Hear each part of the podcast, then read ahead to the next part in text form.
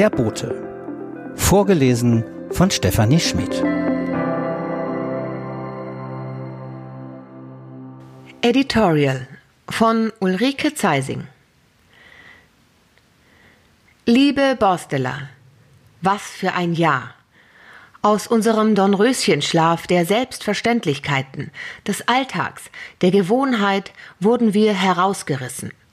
Beschränkungen, sozialer Abstand, für manche Isolation, Selbstschutz und Verzicht auf Feiern und Geselligkeit, Existenznot und Kulturverlust, ja sogar der Kirchenbesuch ist auf ein Minimum begrenzt worden. Grundrechte und Freiheiten wurden kassiert und für immer mehr Menschen stieg die Gefahr, schwer und langfristig zu erkranken. Immer mehr starben. Wenn die Nacht am tiefsten ist, ist der Tag am nächsten, sangen die Rockmusiker von Ton Steine Scherben auf ihrem dritten Album. Die längste und tiefste Nacht des Jahres, die Wintersonnenwende, ist immer am 21. Dezember.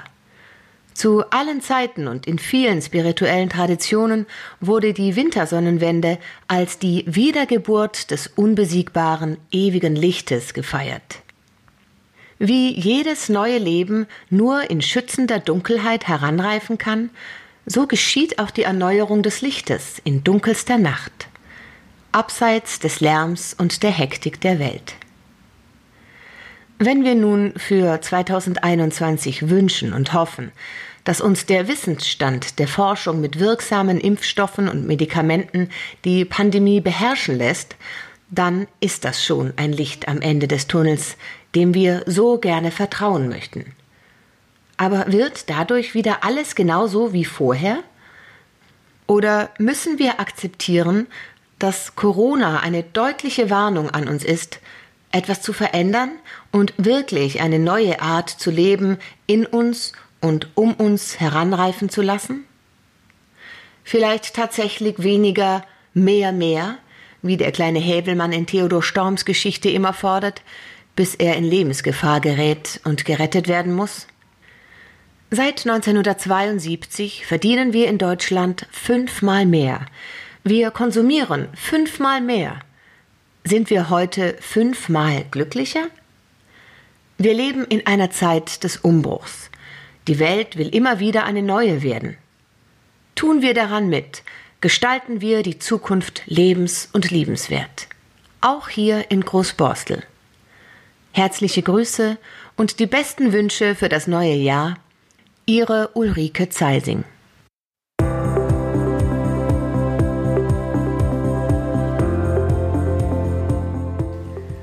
Häuser, die Geschichten erzählen. Krüss. Start-up mit Geschichte Teil 2. Die A. Krüss Optronic GmbH an der Alsterdorfer Straße und die Krüss GmbH an der Borsteler Chaussee, beide im Dezember Boten vorgestellt, agieren sehr erfolgreich als eigenständige Unternehmen. Sie blicken aber auf eine lange gemeinsame Geschichte zurück. Diese begann als der Mechanicus Opticus Edmund Gabbery mit seiner Frau Mary und seiner einjährigen Tochter Mary Ann nach Hamburg kam. Das war im Jahr 1776. Gabbery stammte eigentlich aus dem Elsass, in Straßburg geboren. Als junger Mann ging er nach London und lernte beim berühmten englischen Optiker, Astronomen und Hersteller wissenschaftlicher Instrumente Jess Ramsden 1735 bis 1800 den Bau optischer Geräte. 1770 machte Gabbery sich zunächst in London selbstständig, dann zog er weiter nach Hamburg. Die Hansestadt befand sich in der zweiten Hälfte des 18. Jahrhunderts im Aufschwung, wirtschaftlich und kulturell. Die Einwohnerzahl ging auf die 100.000 zu. Als Gabbery in die Hansestadt kam, hatten wohlhabende Hamburger Bürger gerade das Hamburger Nationaltheater gegründet und Gotthold Ephraim Lessing als Dramaturg bestellt. Gabbery kaufte an der Nikolaikirche in der neuen Burg 14 ein Haus und begründete hier eine Werkstatt für optische Instrumente. Auf dem Dach des Hauses richtete Gabbery eine Sternwarte ein, aus Interesse an der Astronomie, aber auch um seine selbst gefertigten Ferngläser und Fernrohre vorzustellen. Sein Geschäft florierte, bis 1806 die Franzosen im Zuge des sogenannten Dritten Koalitionskrieges Hamburg besetzten. Gabarys Geräte englischen Ursprungs wurden zerstört. Die übrigen Instrumente verwendeten die Franzosen für ihre eigenen Zwecke. Das Gewerbe eines Optikers durfte er immerhin weiterführen und er erhielt dafür eine schriftliche Erlaubnis, die sich bis heute im Familienarchiv befindet. 1814 wurde Edmund Gabbery infolge einer Verletzung jedoch krank und starb im entbehrungsreichen Winter des gleichen Jahres. Gabberys Frau Mary und sein in Hamburg geborener Sohn Nicholas führten das Geschäft weiter. Wie aber kam der Name Krüss in die Familiengeschichte? Die Herkunft vieler Träger dieses Namens weist nach Helgoland. Der berühmteste Vertreter des Namens ist der auch auf Helgoland geborene Kinderbuchautor James Krüss, 1926 bis 1997, bekannt durch Tim Thaler. 1806 verhängte Napoleon mit einer Kontinentalsperre eine Wirtschaftsblockade gegen England. Das Embargo traf auch die Hamburger Kaufleute und ihren Englandhandel hart. 1807 besetzten die Engländer dann aber Helgoland, das bis dahin zum mit Frankreich verbündeten Dänemark gehört hatte. Hamburger und Bremer Kaufleute organisierten nun über Helgoland einen intensiven Schleichhandel an der Kontinentalsperre vorbei. An diesem war auch der 1791 auf Helgoland geborene Andres Krüss einige Zeit beteiligt. Dann wurde er in Hamburg sesshaft und gründete mit einem seiner Brüder eine Zigarrenfabrik. In Hamburg lernte Andres Krüss Edmund Gabberys Tochter Mary Ann kennen. Das Paar heiratete 1823. Andres Krüss gab daraufhin seine Zigarrenfabrik auf und stieg in das optische Geschäft der Gabberys ein. Zu dieser Zeit konzentrierte sich die Firma vor allem auf den Vertrieb von nautischen Instrumenten und Seekarten und war damit dank des wirtschaftlichen Aufschwungs nach der französischen Besatzungszeit und des Überseehandels erfolgreich. 1842 änderte sich die wirtschaftliche Situation der Firma dramatisch. Der große Brand vom 5. bis 8. Mai 1842 vernichtete praktisch die ganze Hamburger Innenstadt zwischen Elbe und Alster. Auch die Nikolaikirche und die Nachbarhäuser brannten nieder, darunter die Krüss Gabbery Werkstatt, die sich inzwischen im Haus Neuenburg 55 befand. Geräte und Waren im Wert von über 60.000 Reichsmark gingen in Flammen auf. Das Geschäft wurde nach dem Brand in der Reichenstraße neu eröffnet. Im November 1844 trennte Andres Krüss sich von der Firma Gabbery und eröffnete am Alten Wall das Optische Institut A. Krüss. Nur vier Jahre später, am 25. Oktober 1848, wurde Andres Krüss jedoch das Opfer einer der häufigen Hamburger Cholera-Epidemien und verstarb. Seine Witwe Mary Ann führte das Geschäft weiter und übergab es 1851 an ihre Söhne Edmund Johann, geboren 1824, und William Andres, geboren 1829. Die Firma kaufte das Haus Adolfsbrücke 7 und nahm hier bis 1920 ihren Firmensitz. Das staatliche Haus wurde im Zweiten Weltkrieg leider zerstört. In der Werkstatt an der Adolfstraße produzierte Krüss verschiedene Messinstrumente, Barometer, Dampfmaschinen und Wagen, aber auch kleinere Dampfschiffe für die Küstenschifffahrt. 1859 wurde eine Linsenschleiferei eingerichtet. Bald stellt Krüss auch sehr lichtstarke Objektive für die noch junge Fotografie her. Er wurde für die hohe Qualität seiner Produkte mehrfach ausgezeichnet, so auf der Weltausstellung 1862. Krüss begann mit der Entwicklung von Projektionsapparaten und ließ sich 1865 die Laterna Magica, die Wunderkamera, patentieren.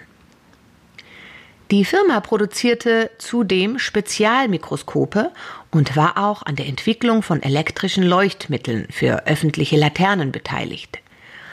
1874 schied William Krüss aus dem Geschäft aus und Hugo Krüss, geboren 1853, der Sohn von Edmund Krüss, trat in das Geschäft ein. 1886 übernahm Krüss dann das optische Geschäft von Edmund Gabbery, der aus privaten Gründen aufgab, womit die beiden Firmen wieder vereint waren. Hugo Krüss hatte nach der Schulzeit in Hamburg und München eine optisch-mechanische Ausbildung und dann ein technisches Studium absolviert, das er mit Promotion abschloss. 1888 übernahm Hugo Krüss die alleinige Geschäftsführung. Unter seiner Führung wurden photometrische und spektroskopische Instrumente in die Produktpalette übernommen. Dabei entwickelte und verbesserte er selbst eine Reihe von verschiedenen Instrumenten. Zu seinen Entwicklungen gehörte das Prismenphotometer 1884, das Kompensationsphotometer 1885, mit dem Farbunterschiede zweier verschiedener Lichtquellen reduziert werden konnten, ein Glühlampenstativ 1887 und das Polarisationsphotometer 1888. Später folgten mehrere Varianten von Photometern 1894. Hugo Krüss galt bald sowohl in praktischer als auch in theoretischer Hinsicht als führender Experte für das Gebiet der Photometrie und der Spektralanalyse und verfasste mehrere Werke über optische Messverfahren. Auch im gesellschaftlichen Leben Hamburgs spielte er eine große Rolle. Er gehörte unter anderem der Oberschulbehörde an und setzte sich für einen verbesserten naturwissenschaftlichen Unterricht ein. Hugo Krüss war außerdem Mitglied in mehreren wissenschaftlichen Vereinen.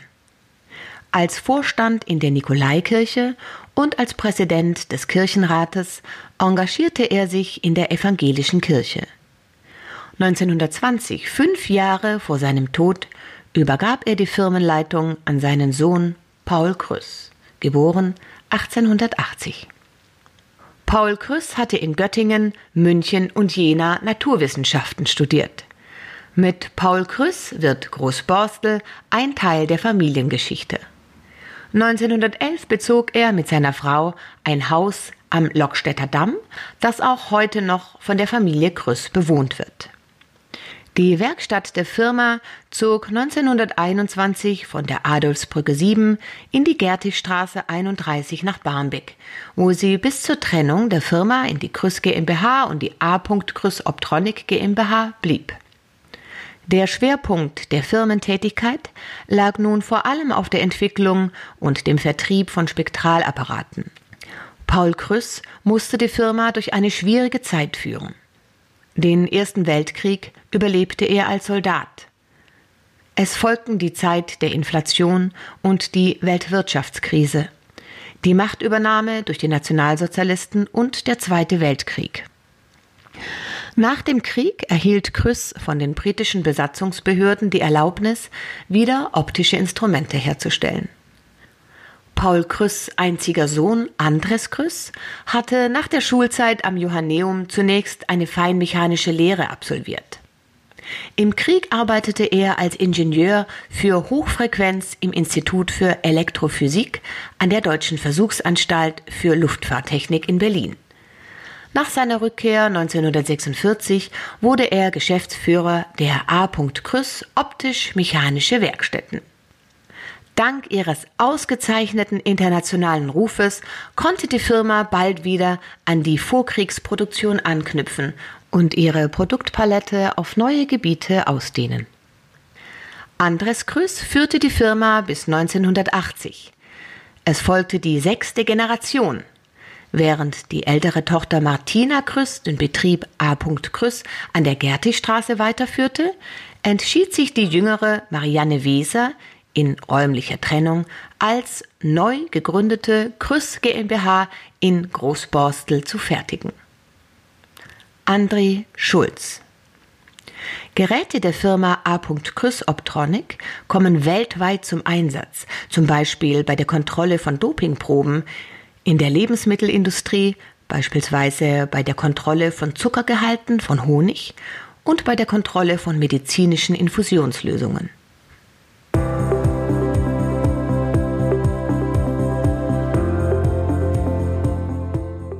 Buchverlosung. Jede Buchvorstellung ist ein Gewinn.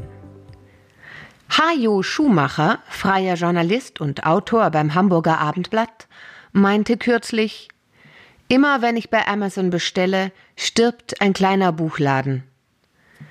Tatsächlich leidet die Buchbranche seit Jahren unter der Konkurrenz durch Amazon. Der Bote hat deshalb beschlossen, Buchtipps von den Buchläden aus der Nachbarschaft zu veröffentlichen, die Sie auch gerne mal besuchen können, wenn Corona es wieder zulässt. Diesmal finden Sie Tipps von Das Buch in Eppendorf. Damit auch alle etwas davon haben, verlosen wir die vorgestellten Bücher. Mit etwas Glück sind Sie unter den Gewinnern. Schreiben Sie bis 15. Januar an redaktion.großborstel.de. Stichwort Buchverlosung. Geht auch per Postkarte Böttcher Schröder Verlag, Brückenwiesenstraße 17 22453 Hamburg.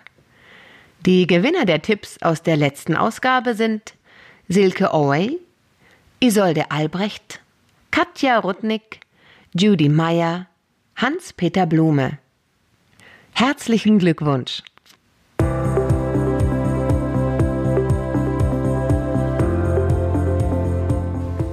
Es wird die Steg, Rice Quartiermanager benannt. Die Entscheidung des Bezirksamtes hat etwas länger gedauert. Jetzt ist sie, kurz vor Redaktionsschluss, bekannt gegeben worden. Es wird die Steg, die Stadterneuerungs- und Stadtentwicklungsgesellschaft Hamburg MBH, wie sie mit vollem Namen heißt. Die Steg hatte im letzten Jahr bereits die Problem- und Potenzialanalyse erstellt und präsentiert den ersten Schritt im RISE-Prozess. Zwei Mitarbeiter werden für Großborstel arbeiten. Ingrid Schneider und Jan Krimson. Beide haben schon ihr vorübergehendes Büro in den Räumen von FIT direkt neben dem Borsteler Backshop in der Borsteler Chaussee 102 bezogen. Dort stehen sie persönlich für Anregungen, Gespräche und zur Beantwortung von Fragen immer am Montag und Donnerstag zur Verfügung. Per E-Mail sind beide zu erreichen großborstel at steg-hamburg.de. Ingrid Schneider war schon an der Problem- und Potenzialanalyse beteiligt, kennt unseren Stadtteil schon. Jan Krimson lernt ihn gerade kennen. Herzlich willkommen in Großborstel. Näheres über die beiden und die nächsten Schritte von Rice erfahren Sie im Februar boten.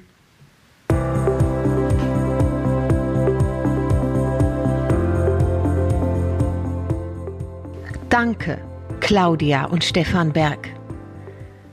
ABC Apotheke schließt Ende Januar. Wieder verschwindet ein gutes Stück Großborstel. Dort, wo früher einmal das Zentrum war, mit Sparmarkt um die Ecke im Borsteler Bogen, Ecke Warnkesweg, später der Schleckermarkt an der Borsteler Chaussee, die gute alte Post, die alte Haspa, die erste Filiale war hier, die Bäckerei Görsch, alles längst Geschichte. Und nun auch noch die ABC-Apotheke. Ein schwerer Schlag. Gerade die beiden und ihre unschlagbar sympathische Belegschaft die Bergs führten nicht nur eine Apotheke, nein, sie haben einen richtigen Treffpunkt etabliert. Man kam rein in die Apotheke und fühlte sich sofort heimelig. Zu bestimmten Zeiten war immer viel los. Gut für einen kleinen Schnack mit den Nachbarn. Nicht über Krankheiten, nein. Viel interessanter war Thema Neues aus dem Dorf. Der Hund bekam sein Leckerli und zog einen nach kurzer Eingewöhnung automatisch in den Laden. Grüße wurden ausgerichtet und immer wurden die aktuellen Themen angesprochen. Wir denken an die Tage im Mai, die große Ausstellung Borsteller Strich mit den besten Cartoonisten aus der Stadt war Thema. Die ABC-Apotheke sorgte für einen erstaunlichen Bücherumsatz, denn der Cartoonband wurde hier verkauft. Der Kommunalverein war immer Thema. Die Markus Dahl-Initiative, die Freunde des Stavenhagenhauses und Hans Helmut Poppendieks wunderbares, neu aufgelegtes Buch Baumland. Wir werden euch so vermissen. 33 Jahre ABC-Apotheke mit einem engagierten Team, mit zwei überzeugten Pharmazeuten, die sich persönlich sehr für ein besseres Gesundheitswesen auch in Großborstel eingesetzt haben. Stefan Berg, Ehrenrat des Kommunalvereins, war immer auf unserer Seite, wenn es um Stadtteilentwicklung in Großborstel ging. Sein Kollege Peter Tom von der Hubertus Apotheke übrigens auch. Was kann man tun als Gewerbetreibender, um die Borsteler Chaussee attraktiver zu machen? Wie kriegen wir mehr junge Einwohner nach Großborstel? Und jetzt, wo es gerade wieder anläuft, da hören die beiden auf. Was ist denn der Grund dafür? Viele Gründe, leider, setzt Stefan Berg zu einer Erklärung an. Wir haben private Gründe und wir merken den ökonomischen Druck, der den niedergelassenen Apotheken zunehmend die Perspektive nimmt. Claudia, meine Frau, fällt es aufgrund von Rückenproblemen schwerer, den ganzen Tag hinter dem Tresen zu stehen. Für die Gesundheit ist es förderlicher, ein gutes Stück zurückzutreten. Dann kommt privat noch hinzu, dass auch die Eltern pflegebedürftig sind. Aber der Hauptgrund ist, wir haben keine Nachfolger für die Apotheke gefunden. Wir haben regional und überregional, auch mit professioneller Unterstützung, gesucht und keinen gefunden, leider. Viele Gründe wurden von den Interessenten genannt, auch Gründe, die mit der Stadtentwicklung zu tun haben. Wir haben in Großborstel zu wenig Ärzte. Gerade im nördlichen Zentrum, also an der Kreuzung Warnkesweg Borsteler Chaussee, machen viele Läden zu. Es konzentriert sich mehr Richtung Borsteler Chaussee, Brödermannsweg, Köppenstraße. Und wir spüren, dass die Online-Apotheken viel von unserem Umsatz wegnehmen. Dieser Trend wird sich noch verstärken durch die Einführung des elektronischen Rezepts ab 2021. Das elektronische Rezept kann man mit der Gesundheitskarte einlösen oder einfach mit dem Handy. Es erleichtert die elektronische Bestellung bei Online-Apotheken, allerdings bekommt man dort auch keine Beratung. Claudia und Stefan Berg hätten zudem ihre gesamte Computerausrüstung, Hardware und Software erneuern müssen. Ein Grund mehr, in den letzten Jahren von der planmäßigen Rente sich nach einer anderen Perspektive umzusehen. Vor 33 Jahren sah die Entwicklungsperspektive für junge Apotheker besser aus. Apotheken hatten ein deutlich gesünderes ökonomisches Fundament. Claudia und Stefan Berg engagierten sich in ihrem fortschrittlichen Apothekerverband für die Reform des Gesundheitswesens. Hin zu mehr Gesundheitsbewusstsein, Mehr statt weniger Beratung sollte die Patienten befähigen, ihre Gesundheit selbst stärker im Fokus zu haben, auch um so vielen Krankheiten vorzubeugen.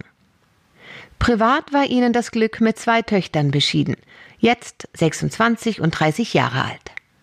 Das war damals gut für die Kinder und später natürlich auch, dass wir uns in der Apotheke abwechseln konnten, erläutert Claudia Berg. Zum Glück kauften wir damals das Gebäude, in dem die Apotheke ihren Sitz hat. Die Wertentwicklung der Immobilie sichert jetzt den frühzeitigen Teilruhestand der beiden. Sie haben einen Käufer für das Haus gefunden. Leider möchte der dort keinen Laden haben und leider auch keine Apotheke, sondern auch im Erdgeschoss Wohnungen bauen. Und was machen Sie ab Februar? frage ich die beiden. Claudia Berg antwortet ich werde noch ein paar Jahre als Pharmazeutin arbeiten, angestellt in einer Apotheke, aber halbtags. Stefan Berg, der seit vielen Jahren Mitglied bei Greenpeace ist, will mehr ehrenamtlich machen und dort sein pharmazeutisches Wissen einbringen. Das sei ihm als Unternehmer mit langen Ladenöffnungszeiten abends bisher nicht so möglich gewesen, wie er sich das gewünscht hätte.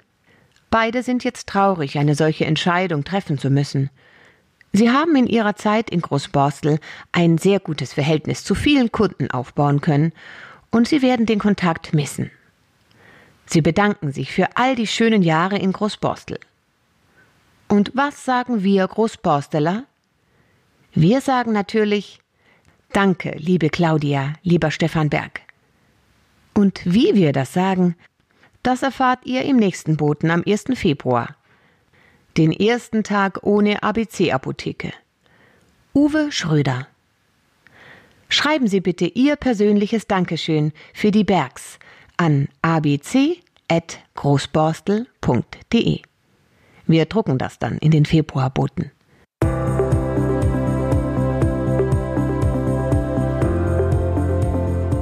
Aus dem Leben eines Rabenvaters von Sebastian Schneu Bevor wir in die Kita radeln, sage ich jetzt jeden Morgen meinen Töchtern Husten könnt ihr zu Hause. In der Kita wird nicht gehustet, Claro. Denn Papa muss ein Buch schreiben. Also jetzt nochmal schön husten und dann wieder heute Mittag, okay?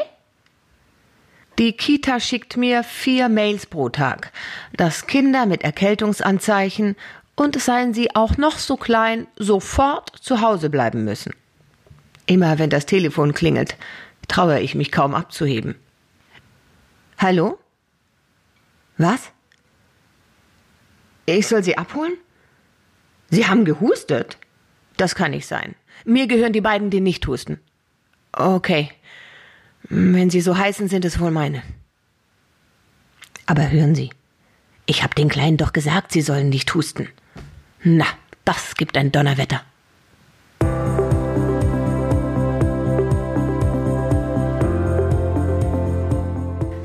Radeln ohne Alter. Ein neues Projekt für Eppendorf. Freiwillige Pilotinnen machen Rikscha-Ausfahrten mit Menschen aus Senioren- und Pflegeeinrichtungen. Die Fahrt bereichert beide, Pilotin und Fahrgast. Eine einfache Ausfahrt macht aus Unbekannten Nachbarn und manchmal sogar Freunde. Die Bewegung Radeln ohne Alter entstand in Dänemark und hat sich mittlerweile über viele europäische Länder bis nach Nordamerika und nach Neuseeland verbreitet. Viele Freiwillige sorgen dafür, dass Menschen aus Senioren- und Pflegeeinrichtungen auf einer Rikscha frische Luft und Gemeinschaft genießen und wieder aktiver Teil der Gesellschaft sein können. Neben dem gesunden Frischluftfaktor haben die Rikscha-Fahrten auch eine soziale Komponente. Eine Rikscha-Fahrt ist ein Erlebnis, bei dem Eindrücke der Fahrt ebenso geteilt werden wie Lebensgeschichten. Beim Design des Fahrrads wurde insbesondere auf den Fahrkomfort, die Stabilität und die Sicherheit geachtet, um dem Piloten und seinen Passagieren ein optimales Fahrgefühl und Erlebnis bieten zu können. Die Website radelnohnealter.de bietet alle wichtigen Informationen. In Eppendorf gibt es Radeln ohne Alter noch nicht. Das wollen wir ändern und für unseren Stadtteil die erste Rikscha anschaffen. Im Stadtteil gibt es bereits eine gut funktionierende Zusammenarbeit von Alten- und Pflegeeinrichtungen und damit viele potenzielle Fahrgäste.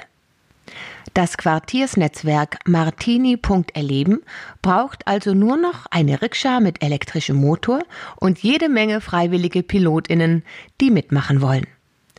Trägerverein Eppendorfer Soziokultur e.V.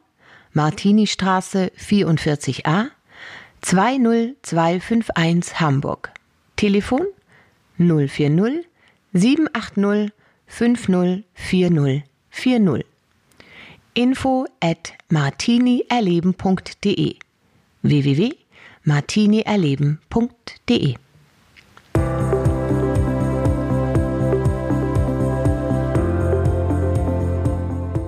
Eingesperrt erlebt. Von Antje Tietz-Bartram am Sonnabend, dem 14. März 2020, wollte ich gerade zum Gärtner gehen um für die Beerdigung meiner Freundin in Schleswig gerüstet zu sein, als es klingelte. Es stand meine reizende junge Nachbarin, die in dem ersten von den drei Schwesternhäusern in der Stavenhagenstraße wohnt, vor der Tür und fragte mich, ob sie mir etwas einkaufen solle. Denn wegen der um sich greifenden Corona-Pandemie sollten Risikomenschen, also Ältere, und ich bin 91 Jahre alt, möglichst zu Hause bleiben. Ich hatte das so noch nicht gewusst und musste mich innerlich umstellen. Doch bedankte ich mich und beschloss erstmal den Kondolenzbrief zur Post zu bringen. Dabei fuhr ich meinem Auto einen Spiegel ab. Für mich das Zeichen, zu Hause zu bleiben. Über Fleurop habe ich dann den Kranz bestellt. Aber nun blieb ich vollends zu Hause. Am nächsten Tag rief Ulrike an, die unseren Donnerstagsbridge leitet. Da ich alle Bridge-Utensilien im Auto mitgenommen hatte, wollte sie ihren Mann Ralf schicken, um sie abzuholen, damit sie sie reinigen und überprüfen konnte. Ralf kam. Wir unterhielten uns noch kurz über meinen 90. Geburtstag im vergangenen Jahr, an dem er die Fotos gemacht hatte, die ich meinem Fotografenfreund in einer CD gesandt hatte. Plötzlich läutete es an der Haustür. Ein Paketbote brachte, nicht zu glauben, das Fotoalbum aus Stuttgart. Das interessierte Ralf brennend. Wir begaben uns an den großen Esszimmertisch und packten aus. Das Album war fabelhaft, die Fotos so gut aufgebaut in Größe und Anordnung. Ralf war ganz begeistert. Teile deinem Freund mit, dass er ein Künstler ist, so toll ist es geworden. Ralf fuhr zufrieden nach Hause. Ich rief, sobald ich konnte, bei meinem Freund an. Er entschuldigte sich, dass alles so lange gedauert hatte. Ich aber machte ihm echte Komplimente, denn er hatte schon sehr viele Alben bei all den Festen für uns bereitet. Goldene Hochzeit, Diamantene Hochzeit. Als ich die Fotobücher vorzeigte, wurde bemängelt, dass keine Namen angegeben waren.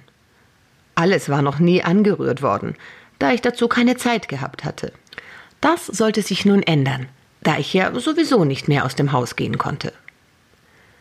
So holte ich die schweren Fotoalben, so wohl zehn Stück, aus dem Versteck und benutzte erleichtert den Treppenlift, der meinem Mann, der einige Jahre im Rollstuhl sitzen musste, das Leben erleichterte. Ich saß bequem, die Alben auf dem Schoß. Plötzlich blieb der Lift auf halber Treppe stehen. Er ging nicht mehr. Und das gerade an der Stelle, an der mein Mann auch mal an einem 23. Dezember hängen geblieben war. Nun, ich konnte mich befreien und wollte mich in der nächsten Zeit an die Beschriftung machen. Dann war Sonntagabend. Ich hatte den Fernseher angestellt, den man in dieser Zeit ja besonders braucht. Er steht im Wohnzimmer. Es war ein ganz alter, kompakter, den ich vor 15 Jahren zum Geburtstag bekommen hatte. Ich war mit ihm zufrieden, auch wenn er einen Receiver haben musste, denn er konnte noch DVDs und ganz alte Spielfilme zeigen. Es war ganz ruhig im Haus, schon spät, als plötzlich mit einem lauten Krach von der gegenüberliegenden Wand das runde Porträt meiner Großmutter mütterlicherseits mit dem schweren schwarzen Rahmen von der Wand fiel und mir direkt vor die Füße. Das Ölgemälde hing über einer Mahagoni-Vitrine, die einmal ein aufklappbarer Schreibtisch gewesen war. Auf ihm standen Vasen aus Kristall, Schalen und eine große japanische Deckelvase, die schon die Ausbombung meiner Großeltern väterlicherseits am 20. April 1945 in Neumünster überlebt hatte. Und hier fiel sie geschickt auf den Teppich. Der Deckel kullerte ein Stück weiter als die anderen Vasen, die alle heil blieben. Wenn der Fernseher auch keine äußerlichen Zeichen einer Verletzung zeigte und stehen geblieben war, so war er wohl doch so erschrocken, dass er den Geist aufgab. Ich stellte das Bild wieder auf und lehnte es an den Schrank, sammelte alles zusammen und machte Ordnung. Aber auf den Fernseher musste ich verzichten. Das war besonders in dieser isolierten Zeit sehr unangenehm. Da fiel mir ein begabter Enkel ein, der sich mit Computern und seinen Möglichkeiten bestens auskennt. Ich mailte ihm, um Hilfe bittend, er möge mir umgehend einen neuen Fernseher besorgen, was er auch sofort tat. An einem Mittwoch im März wurde mir ein Riesenpaket gebracht. Der Bote hiefte es in meinen Flur. Der Fernseher. Ich staunte ihn an, er war fürchterlich dick verpackt. Ich bekam einen Schreck. Wer könnte den auspacken und zum Leben erwecken? Ich sah mich dazu nicht in der Lage. In meinem Alter ist es nötig und auch ein Glück, wenn man Kontakt zu der Jugend hat, seien es nun Enkel oder Nachbarn oder Mitarbeiter. Das hört sich komisch an, aber wenn man immer Ehrenämter angenommen hat und sich in Vereinen einbringt, zum Beispiel als Rechnungsprüfer, hat man dieses Glück. Denn mich rief ganz unerwartet plötzlich mein Schatzmeister an. Er bräuchte noch eine Unterschrift von mir, er komme um 18 Uhr. Mein Puls wurde schneller. Das ist die Fernsehrettung. So war es. Als der junge Mann kam, stolperte er fast über das Monstrum. Dann sah er meine bittenden Blicke und wusste gleich Bescheid. Es hat zwei Stunden gedauert, dann funktionierte der neue Apparat.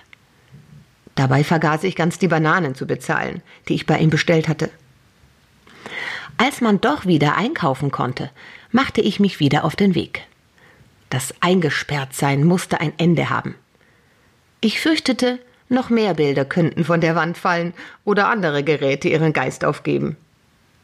Als Kind sollte ich einmal einen Aufsatz über Mitternachtszauber im Kinderzimmer schreiben.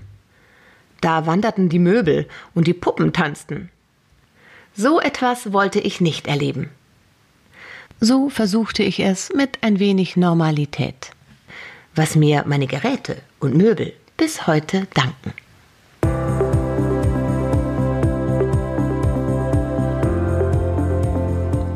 Der Messerschmied von Großborstel von Uwe Schröder. Der Weg zu Thorsten Nietzsche führt über das alte Strüwer-Gelände. Rechts das etwas angestoßene Pförtnergebäude, links der ehemalige Verwaltungstrakt. Vorbei an unzähligen Mojas, die hier elektrisch gefüttert werden müssen, und dann sollen wir abbiegen. Hier findet man die vergessene Welt der alten Arbeit, den welken Charme von Industriebauten mit ihrer unbeschreiblichen Patina. Ein kleines Hinweisschild zeigt Schmiede. Wir biegen um die Ecke. Patrick Thielen schleppt den Koffer mit den Podcast-Utensilien. Wir haben eine Verabredung mit dem Schmied. Die Tür steht offen. Die gasbetriebene Esse faucht mit 950 Grad heißem Atem. Uns erschließt sich eine bullig warm geheizte Welt, eine ordentlich sortierte Werkstatt mit verschiedenen Metallbearbeitungsmaschinen, Schleif-, Bohr- und Drehmaschinen, Sägen und noch einiges anderes. Hämmer, eine ganze Galerie Hämmer. Von stattlich bis heftig. Zwischendrin altes Wurzelholz, das zum Trocknen ausliegt. Holz für Griffe. Und viele Utensilien, die ein Schmied braucht. In der Mitte Thorsten Nietzsche, 62, der Schmied. Lederschürze, mittelschwerer Hammer in der rechten, Schmiedezange in der linken Hand, kräftige Arme. Etwas Schweiß auf der Stirn von der Arbeit.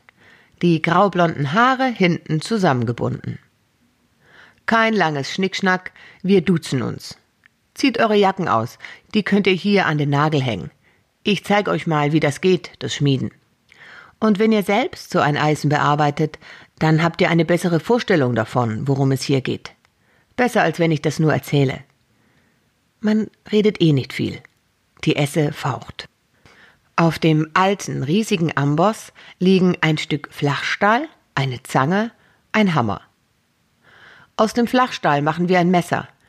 Ich zeige euch das mal. Und dann wechseln wir uns ab. Zwischendurch erzählt Thorsten, wie er zu dieser Arbeit gekommen ist.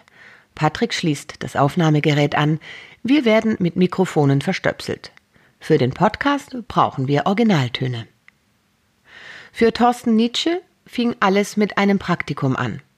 Bei einem, wie er sagt, begnadeten Schmied im idyllischen Berchtesgaden. Die Arbeit hat ihn sofort begeistert und Thorsten ist ein Mensch, der sich immer hundertprozentig in eine Sache hineinkniet. Er spezialisierte sich auf die Messerschmiederei und gründete neben seinem in Hamburg sehr erfolgreichen Unternehmen Ropeworks, Fachleute für Industriekletterei, Höhen- und Baumarbeiten, eine neue kleine Schmiede. Hier in Großborstel vor etwa fünf Jahren.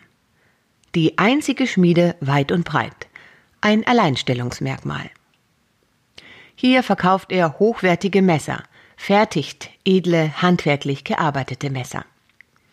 Er repariert, saniert kaputte oder ausgeleierte Messergriffe und man kann seine Messer zum Schleifen hinbringen. Also nicht wegwerfen, die guten Teile und neu kaufen. Lieber bei Thorsten Nietzsche vorbeibringen und gucken, ob sich vom defekten Messer noch etwas retten lässt. Lässt sich meistens. Vor mir liegt ein ordentliches Stück Flachstahl. Drei oder vier Millimeter stark, vier Zentimeter breit und zwanzig lang. Neben mir faucht die Esse. Ich mache es genauso, jedenfalls fast, wie es Thorsten mir eben gezeigt hat. Zange in die linke Hand, Werkstück greifen, vorsichtig in die Esse legen. Möglichst weit nach hinten in das glutrote Innere der Esse.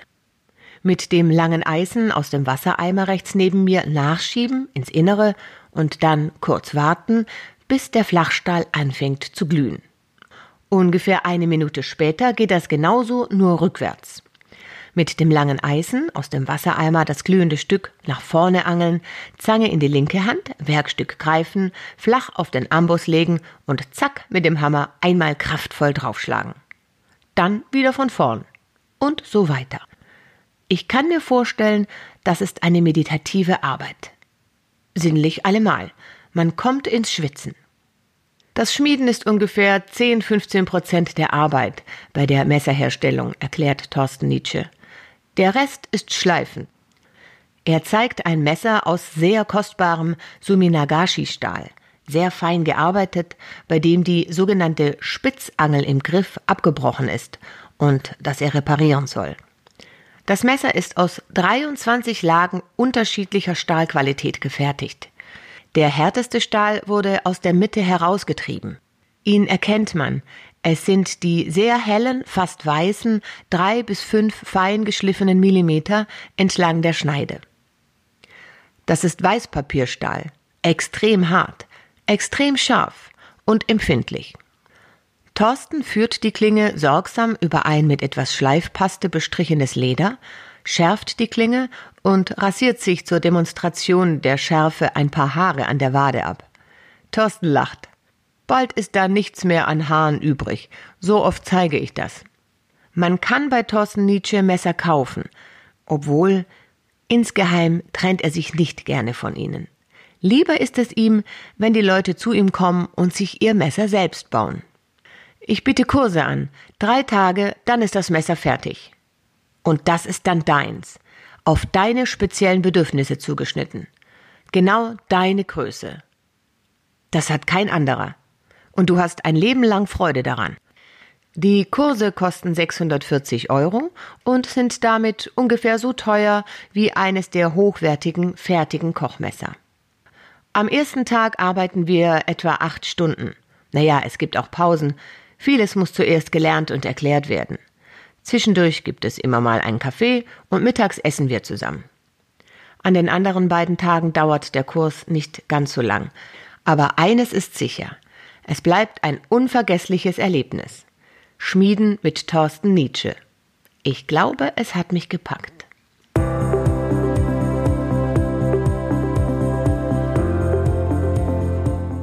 Wohin mit dem Gold? Zu Sven Dexheimer. Was ist eigentlich in dem kleinen Laden in der Borsteler Chaussee 179 mit dem Firmenschild Hanseatischer Goldankauf?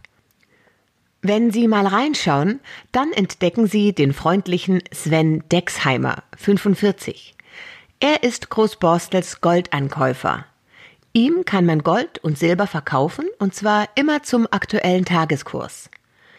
Wenn Sie wissen wollen, was der Schmuck, den Sie nicht mehr gebrauchen können, noch bringt, den Goldrechner finden Sie auf der Webseite hanseatischergoldeinkauf.de.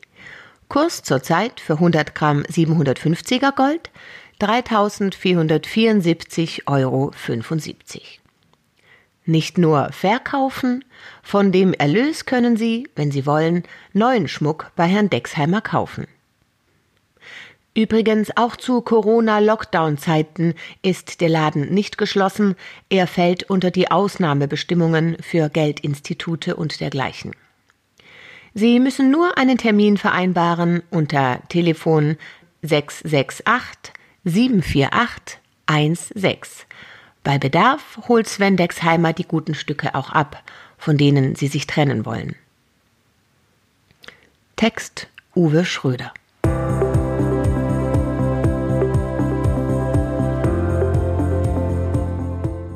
Buchtipps von Maria Barbara Taterka Buchhandlung Das Buch in Eppendorf Nicolas Mathieu Rose Royal Hansa Verlag 96 spannende Seiten, 18 Euro.